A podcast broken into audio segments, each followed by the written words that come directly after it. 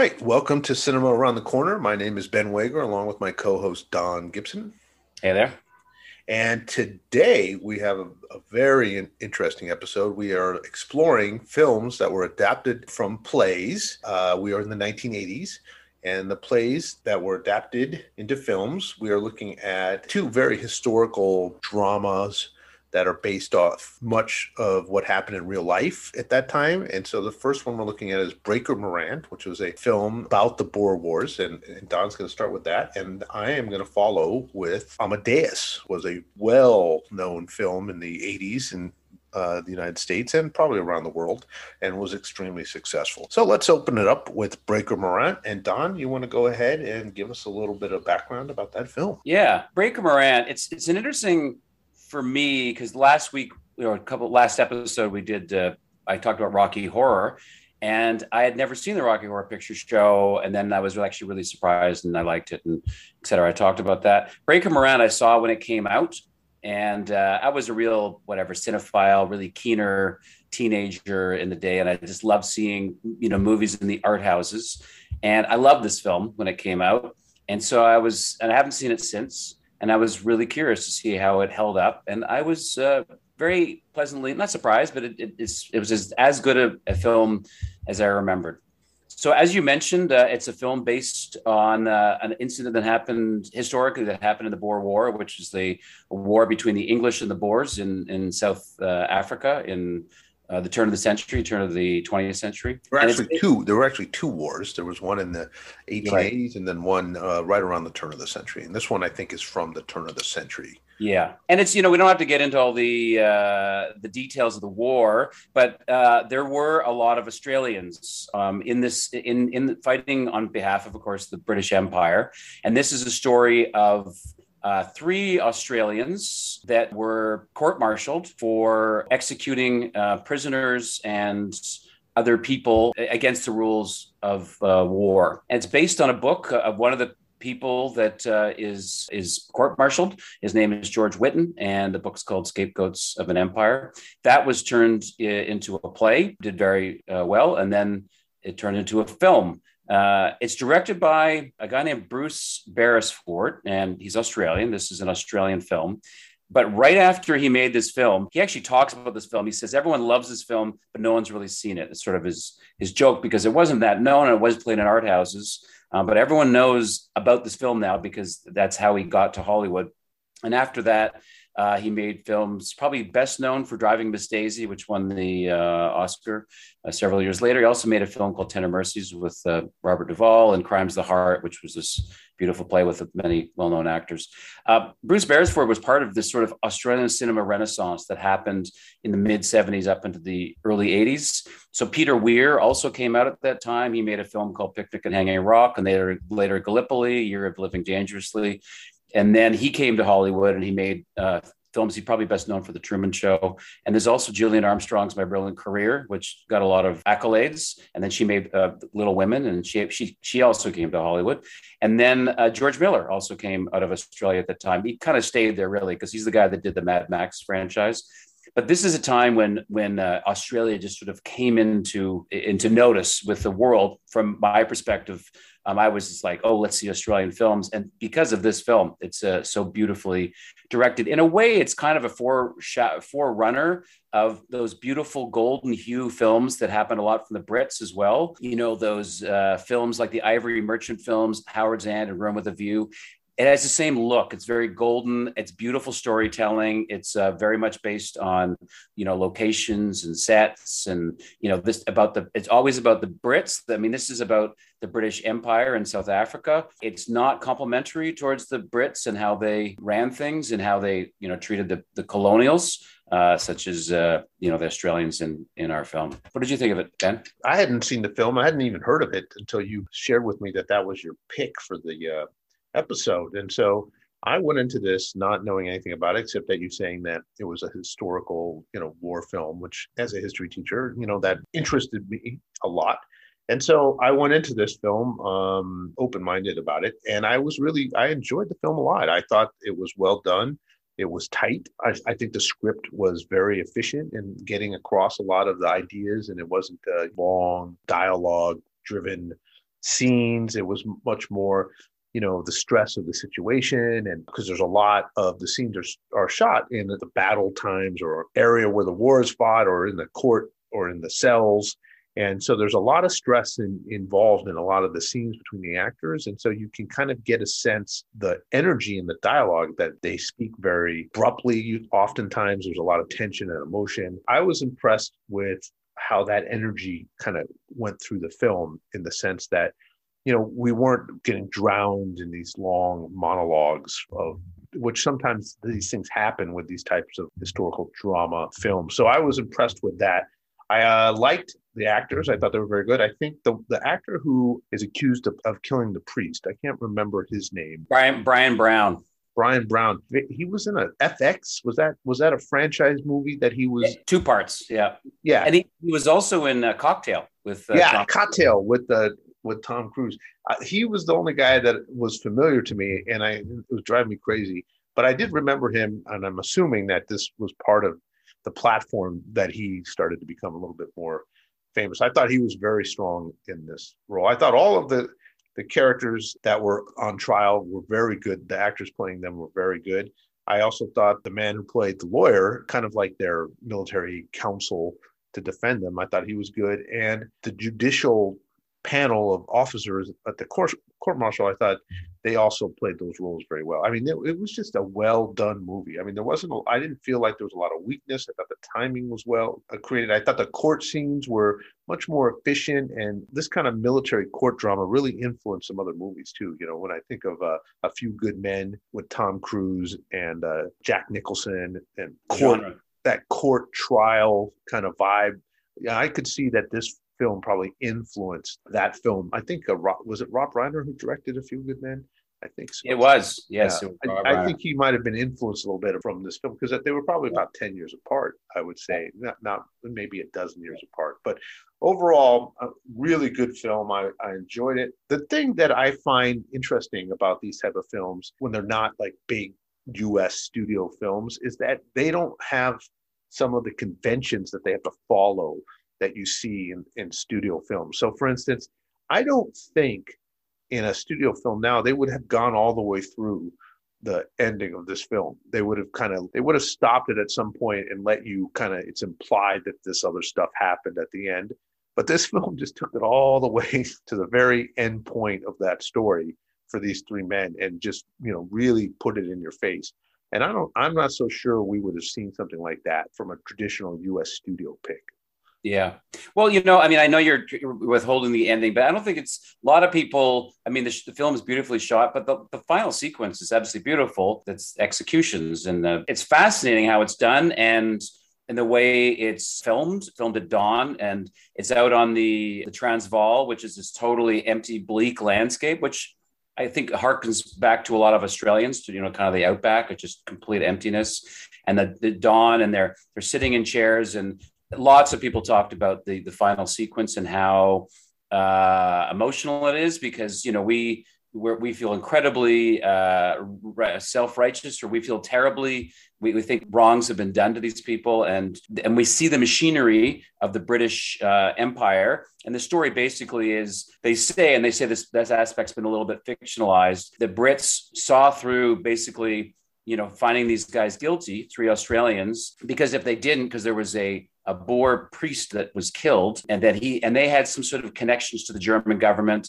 And if they didn't do something about it, there was a potential the Germans were actually going to come into the war. And so apparently, Lord Kitchener, who was in charge of all this, said, you know, basically these guys are, are scapegoats, and then it's good for everybody um, and that's and that's the feeling of the whole film. And that that message is is really well delivered. Um, it's interesting because bruce beresford claims that he didn't really think that's what the story was about the director. He thought it was a lot more about how people in war behave you know in their when they're normally you know very civilized. So like the guy the main guy who's Breaker Moran. his last name's Moran, and his first name, his nickname is Breaker because he's known for breaking horses.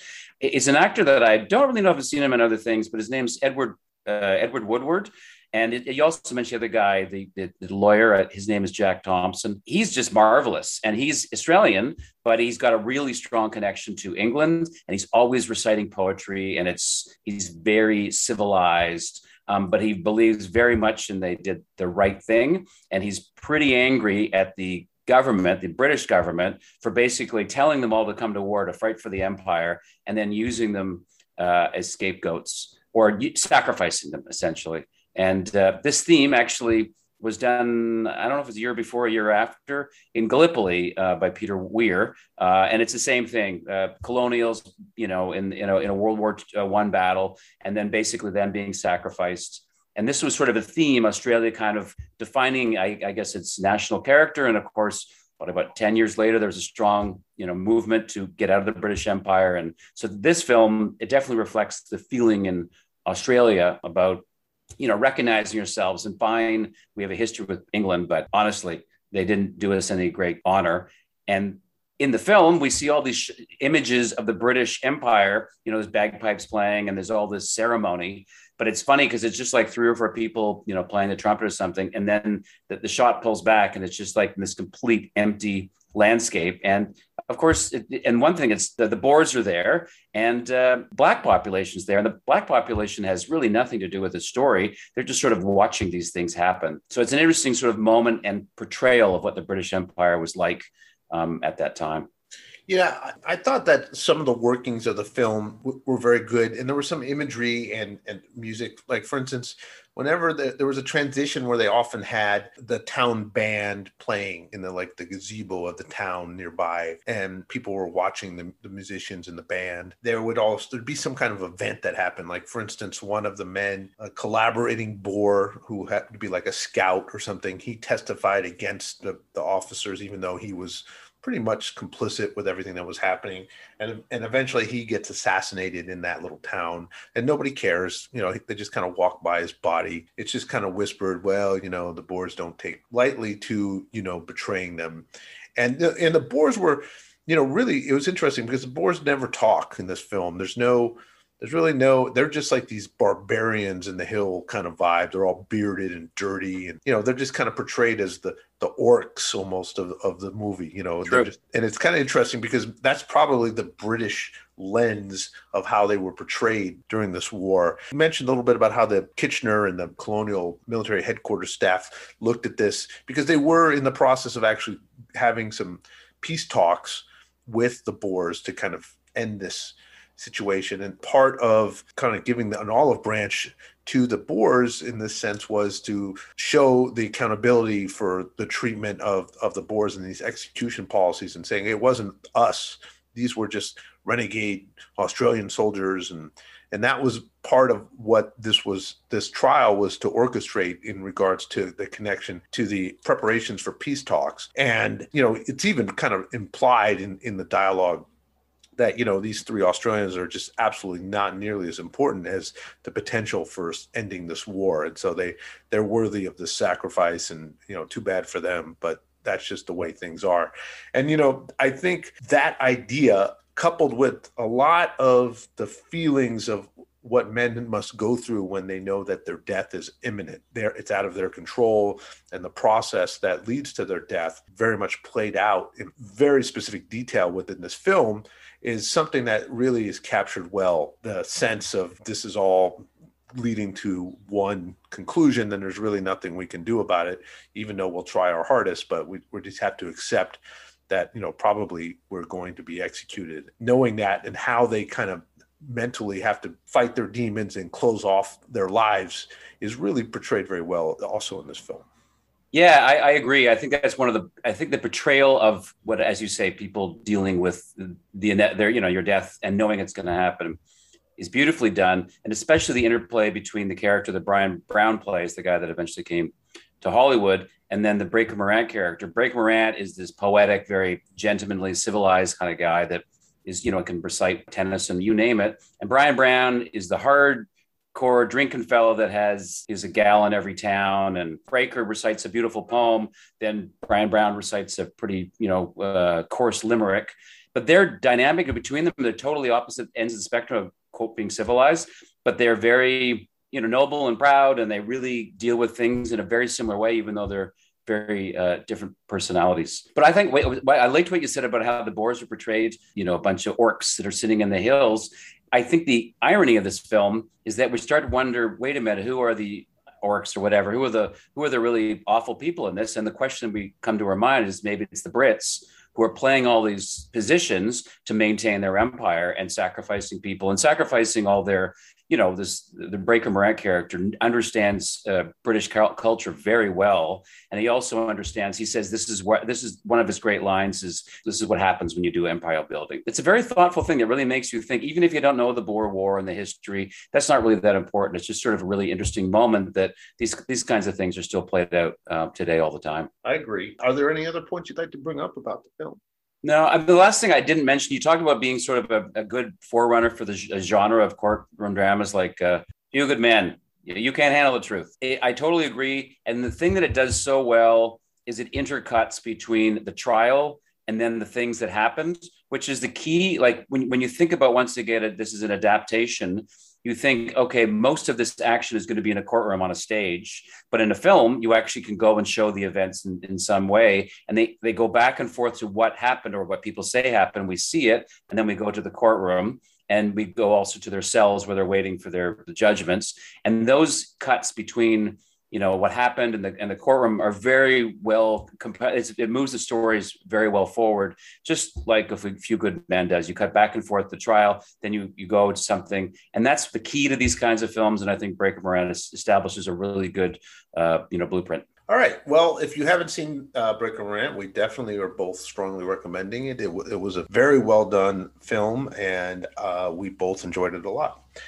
So let's move on. And next, we're going to look at Amadeus, a film directed by uh, Milos Forman, released in 1984. It was adapted from a play by Peter Shaffer, also of the same name, um, Amadeus. It was an critically successful and financially successful film. Uh, it was nominated for 11 Academy Awards. It won eight of those Academy Awards out of 11, including the big three Best Picture, Best Director, Best Actor. The cast, extremely good. F. Murray Abraham, uh, who plays Salieri, Salieri and uh, Tom Tom Hulce plays uh, Amadeus. The casting for for that role, which was obviously a well sought after role, Mark Hamill, who had played Luke Skywalker and also played Amadeus on stage at the la- the end of the run was uh, trying to get that role, but Milos would would see him and just kept thinking of Star Wars and just thought, I can't have him in this role. You know, so the curse of Star Wars was already starting to impact uh, Mark Hamill. And then Kenneth Branagh, whatever his name. Branagh. Yeah, yeah. uh, he also very much thought that he ha- basically had the role but then Milos decided to go with an American cast for all the main characters, and so he wanted to be consistent in the language, and uh, that kind of knocked Kenneth Branagh out of the. Uh, but Ben, you got you got it. Don't forget Tim Curry. He he auditioned for the role. You know Tim Curry from your favorite film, Rocky Horror. Yeah, well, Tim. Well, all the British guys were knocked out when he went with the American. Uh, Tim Curry, uh, even Mick Jagger, he he auditioned for this, and so he would not have been know, good and you know at the time mozart was considered kind of the mick jagger of, of music at that back in the day. So but in the end tom hulce got the role and i thought he did a very good job. I always remember him I think is was it Otter? Was he Otter in? He's Otter in, in Animal House. House yeah, which, uh, which, you know I could see some of the energy when they're drunk, and you know you could see a little bit of that energy in the in the film. But the film is basically about uh, Wolfgang Amadeus Mozart, a very kind of fantasy kind of way. It's not. It's very loosely related, based off his his story. A lot of you know fictionalization is added because it just makes it for a much better story and film, we see him as a young child and he meets Marie Antoinette and everybody's like, "Ooh, she's that's not going to work out well for her," you know. And then he moves into all the courts. His father is kind of like basically making money off of his son. You know, all throughout the film, you you know that he's completely devoted to his father, but his father looked like he's more of a user than anything. It, it you get that sense that you know he was. Uh, benefiting from Mozart's fame, but not necessarily giving a lot back to Mozart. Very stern. Stern, but also not particularly. Uh, you know, he was like the, the lion who just kind of sits around and waits to be fed, you know, the head of the family kind of thing. The film really portrays uh, Mozart as like this just out of control, spoiled, partying brat who just knows that because of his talent, he, he gets a lot of get out of jail free cards. He gets a lot of passes for his behavior. Uh, you know, so we see this constantly, this chaotic universe that he creates in whatever situation he's in. He becomes this focal point of chaos. And it doesn't matter if he's in the court or if he's you know out on the streets or with with women or in the entertainment. No well actually the only time you see him really focused is when he's performing. Then it's a different he's a much more of a different person when he's performing at an opera house you know conducting his opera or his symphony or whatever it happens to be. Then it's a very different you you see the focus when he's writing his music in his apartment. He's just working for hours and just pushing himself and his health is is in question and and eventually that's what kills him because he, he doesn't live very long he only lives to 35 much of that in the film is portrayed as a manipulation of his relationship with uh, the character Salieri, who's played by F. Murray Abraham. And by the way, F. Murray, I mean, he wins the Oscar for this at, uh, for Best Actor uh, against Hulce, actually. Hulce is one of the other nominees. And absolutely, F. Murray Abraham was just fantastic. The only thing I was bothered by with F. Murray Abraham's role, and it's hard to say why this choice was made, but they spent four hours a day putting this old man makeup on him for when he's in the and you know telling his story to the priest at the end of his life but his voice is not that he doesn't have an old man voice it's it's a young he's playing you know like a, a middle-aged to young person's voice. And it, it bothered me so much like he didn't have that old creaky voice that you would expect with the amount of makeup they put on him. And that was a choice and i'm not sure why but it was for me that was a little bit of a distraction. Well yeah in terms of the uh, the voices uh, they also uh, Milos Forman um, you know, as you said, all the actors are American. He told them not to, you know, change their accents. Just, just speak your your accent. So it, it, seemed that he was much more interested in the performance, and he wasn't so worried about the, authenticity, the, the authenticity of the voice. Yeah, because like Tom Hulce talks like an American, and it's like yeah. Mozart. Doesn't there even are try. A few, there are a few characters that have kind of a Germany accent. Yeah. but they're minor character. And and another interesting thing is there's huge amounts of music in this. I mean, Tom Hulce had to had no significant musical background. He had a little bit of a musical background, but he he he was nothing at the level that he would have needed to be to portray an authentic musician. So he practiced piano for six weeks, four to five hours a day to learn keyboarding and piano playing and and all of Mozart's work that would be portrayed. And even when he, he's uh, you know at a drunken party and he's playing on the keyboards and they turn him upside down, that's all him. He's doing all that. It's uh, so he he really did uh, invest in the expertise to reflect in the film that he was that person playing the pianos in the various scenes. And another interesting thing is they showed this to some musical professors this film and they analyzed all of the keys that were being played during every scene. So all the, the keyboarding that was done on the piano then connected it to the sound and they said every there was never once an incorrect key played to represent the sound that you heard. Every single key was correct to the sound that was played throughout the movie, which is a phenomenon because I mean, huge amounts of this movie is is people playing pianos of some sort or some sort of piano-like instrument and like harpsichord. harpsichords and some other film yeah. uh, they, they said there were some other things. That is to me is astounding because there's this i mean the direct we watched the director's cut. It's three hours and it does go i mean it doesn't feel like three hours until about maybe two hours and 30 minutes into it. it gets a little long at, at one point, but it, I mean, for most part, it's just such a good movie and a good story, and the characters are so strong, and the scenes and everything. It's just astoundingly good. You don't feel it. There was definitely some of the music pieces, maybe they could have,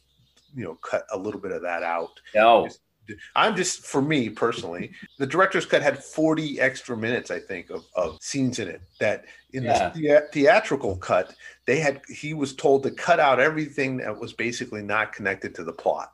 So they basically leaned that movie down to make it, uh, you know, available as a, a normal running film, but it would it would be more commercially successful in with the theatrical version. Yeah. Well, I mean, you know, for me, uh, the film is it's the music.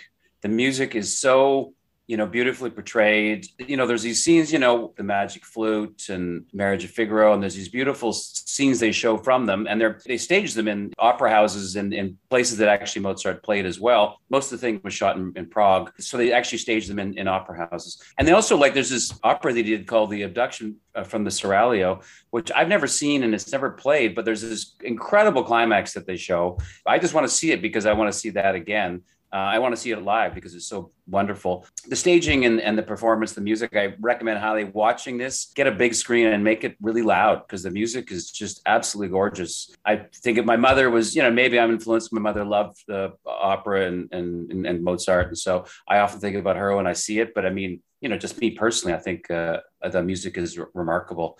And I also agree the performances, Tom Hulce, you know, as he's got this crazy laugh that he does that just he sounds like a hyena and he's just nuts. And you're thinking this genius mozart and he, and everyone and that's the that's their sort of like a, a flashpoint for salieri. Every time he hears the laugh he just he has some sort of meltdown nervous reaction.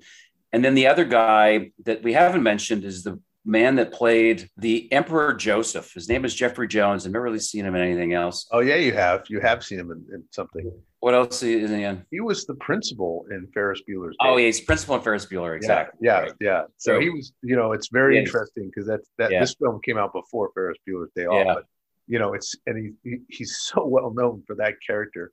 Yeah. Uh, that, it's true. You're right. What am I thinking? Of course yeah. he is. Yeah. But I mean, in this, he's like the emperor. He's the emperor, and he says the craziest stuff. He's got this line when he doesn't know what to say and something happens uh, like there's a scene where Mozart's mother, you know, faints, and he just looks at her and he says, "Well, there it is," and then he walks away. And it's it's really this sort of really light touch, subtle comic uh, elements that every time I see the guy, I just smile because he's he's performed, per, per, portrayed as a bit of a buffoon, but a kind of a very you know likable buffoon. And he, you know he says to Mozart after I think it's the abduction of Seraglio, says, "No, I, I didn't really like it," and and he said, "What's wrong?" And then his, his, line is apparently this is historically accurate. He said, "There's too many notes." Yeah, yeah. the greatest line. yeah, no, I thought he was very good. You know, he had some mannerisms that he added to this. That, and I don't know if it was wonderful. Be a direction, but there was this. Whenever he had to make a decision, and he was listening to all the advisors in the room, he made he he kind of went, "Hmm," or like, yeah. "Uh huh," or something. You know, there was like this little catchphrase that he had where he was, you know, maybe he wasn't happy with what the last person said and that helped the other group that was trying to but you could never tell but there was always this like mm-hmm mm, okay yeah yeah, his yeah. mannerisms and the, yeah. said, the little subtle noises he yeah, made. he was very good in, in kind of capturing the quirkiness. And you know, the Habsburgs were just like inbred like crazy. I mean, they were just totally a weak line of people just because of the inbreeding that was constantly happening within yeah. their families. And I guess that uh, that idea was portrayed really well. And through. so you kind of get this like, you know, he likes music, he really doesn't want to make any serious decisions like, oh, well, that's it then. Let's let's do the opera in German, you know. And uh, the, speaking of that, the opera wasn't in German, it was in English. All the German speaking operas were done in English, but all the Italian operas were still in Italian. In this film, there was this, you know, kind of battle between the Italian advisors in the emperor's cabinet of advisors and then the, the German advisors. And Salieri, he was actually Italian, but he was, you know, he's 60 years of his life, he was a, in the German courts. And so he was an Italian by birth. His style was actually more German uh, in the reality of his influences. Gluck was one of his mentors, and and so uh, that wasn't really portrayed in the movie. He was considered more on the Italian side, but the reality of is that he was much more of a German style composer. And so you know you really got that sense of uh, conflict between the two houses of music that were trying to influence this emperor's taste, and probably that because the emperor's taste was basically kind of the leading direction for what the population liked or didn't like within the the elite of the empire. Yeah. And it's interesting too, they show how opera, like, you know, here we are talking about a film like opera, and most people probably think, you know, having if they don't know it, they think that doesn't sound like a very good movie. You know, and there is quite a bit of music, but it's it's it's portrayed absolutely beautifully. And and and uh, one thing, it was all natural light, and there's this beautiful way. You know, when you're in the opera house, it's just golden light. They also show that how Mozart wrote for the court, but he also wrote popular operas, and he's really well known for this one, The Magic Flute, which is full of lots of really popular songs as you say, he was kind of like a Mick Jagger, Rolling Stone kind of character at the time. And he, this Magic Flute is full of really uh, fun songs, and he basically just wrote it for the a popular opera with for people to really just sing along with. And then you hear these songs, and anyone that thinks they don't know opera, you know, listen to some of Mozart, and you know it because it's it's through popular music. People have played with what he's developed, and they've obviously you know advanced it with different instruments now. But the way he develops, you know, sounds, uh, it's just it's just absolutely remarkable. And, and this this film, I think the three hour version is much better than the original version because it you really get involved and, and brought into the the era. I, I recommend the director's cut. Uh, no, I think the director's cut was very good. And you brought up the the opera houses and they filmed in. Don Giovanni, which was uh, you know after his father's death, was uh, an opera that he made. Was actually filmed in the opera house where it was first introduced. So that that that's amazing. I mean, nothing had really that opera house had basically stayed the same for 300 years or whatever amount of time. Uh, yep. And so that kind of history, Prague is a living ancient city. You know, it was never bombed during World War II, and so all of its old everything that's ever filmed in a period piece in Europe during those times is always filmed in Prague because of Prague's yeah. elegance and historical being historically intact for the most part. Uh, some other things, you know, you talked a little bit about Hulce as Amadeus had this, you know, historical laugh, and that was something that he created based off an instruction from Milos Forman, and it's not something that he felt he could ever replicate again. In fact, when they had to do the the uh, post production re recording of things that had been missed or not captured, he couldn't get that laugh quite right. He had to, you know, drink a little bit to just kind of try and get that down again because it was something that he never felt he could replicate again. And, you know, some of the crazy mood swings that you see Hulce take in regards to choices of playing the character, he said that was inspired a lot by John McEnroe by yeah. watching John McEnroe his uh, temper you know, tantrums in his temper tantrums and everything yeah. on on court was part of what he took to to kind of create a little bit of that character, which I thought was fascinating. Because then, as I thought about it, I was like, oh yeah, I could I could see a little McEnroe there, you know. Well, you also we also talk about being shot in Prague, and it's interesting. It wasn't shot in Vienna, which is where all this stuff happened. Milos Forman is is Czech. And so, you know, he had a lot of power at the time. He he's he shot. He won the Oscar for One Flew of the Cuckoo's Nest four or five years earlier, or maybe more than that. And then later he did The People versus Larry Flynt. So he, he had a pretty good uh, history. And so he had power to go back to Prague. But at the time, uh, Czechoslovakia, which is what it was then, um, it was under communist rule. And it was that people talk about how stressful it was uh, shooting there. But I just think it's so fascinating that Forman went back to shoot in a place that obviously, you know, it was he was under scrutiny, and, and I'm sure he was a little bit concerned that something might happen to him. And there's some stories about police following him and stuff. And uh, but just the choice of locations is just what, what, a marvelous opportunity for Forman to really express, you know, a passion for his for this uh, remarkable piece of work. No, there's some very interesting stories. There's one story where they were shooting a scene in the opera on the 4th of July. And at one point, the uh, crew, at the beginning of a shot, they released a giant American flag. All of the crew and, and extras in the, in the stage seats stood up and sang the Star Spangled Banner. And there was about 30 people in the audience who were not sitting, standing for this and that they were all identified as the secret police who were observing the the yeah. uh, the people in the cast and kind of just keeping an eye on everybody. And and even Milos Forman was he was being followed constantly because of his defection to the U.S. Is yeah. kind of how they looked at. He was a yeah. Well, he was a dissident. He left. Yeah, yeah and. Uh, and they even like part of his contract, his best friend was his driver from Czechoslovakia. And they did that intentionally because they knew that they're showing him that if anything happened that they didn't like, they would punish this man's family. And so that was they intentionally used that as a control mechanism. And I don't think Milos was necessarily a political person at this point. He was trying to make this film, but he was there for, you know, it was a year that he was there for this. And so, you know, they wanted to make sure that they had these control points. Yeah. Yeah. And my last thing that I, I found out was I thought was really interesting when, and this film won a lot of awards, I forget, but it won best picture, best actor. It, uh, and must have had best adapted score. I forget all the things. Yeah, eight eight out of eleven. I think the only thing yeah. they didn't win was cinematography. Yeah. some other so when it when it was awarded, uh, Sir Laurence Olivier announced the winners. Yeah. He just opened the envelope and said the winner is Amadeus, and then he read any of the nominees. So he didn't follow protocol. And so when the uh, producer uh, came up, uh, Saul Zaentz, uh, he worked it into his speech. He said, "I want to thank all my other." Uh, colleagues, uh, all my other people that were working on their films, and then he named all the nominated films. One of them was The Killing Fields that we did a while ago. Also, And- also the, uh, the the Indian Passage to India. Passage to India. You're right. So wow, this is like, well, what else was there? And so yeah, he, so he did the nominees, and it was just one of these moments. And they think that he was early onset dementia or something. Yeah, just- they, that's what they were saying. All the rules. Some illness. yeah, yeah. You know, another interesting thing is that uh, this is only one of four pictures that had won the Best Picture Oscar and the Best Tony Play. Don, can you name those other three films? Those other- Rocky Horror's got to be in there for sure. Oh, sorry, Don. That that was not one of them.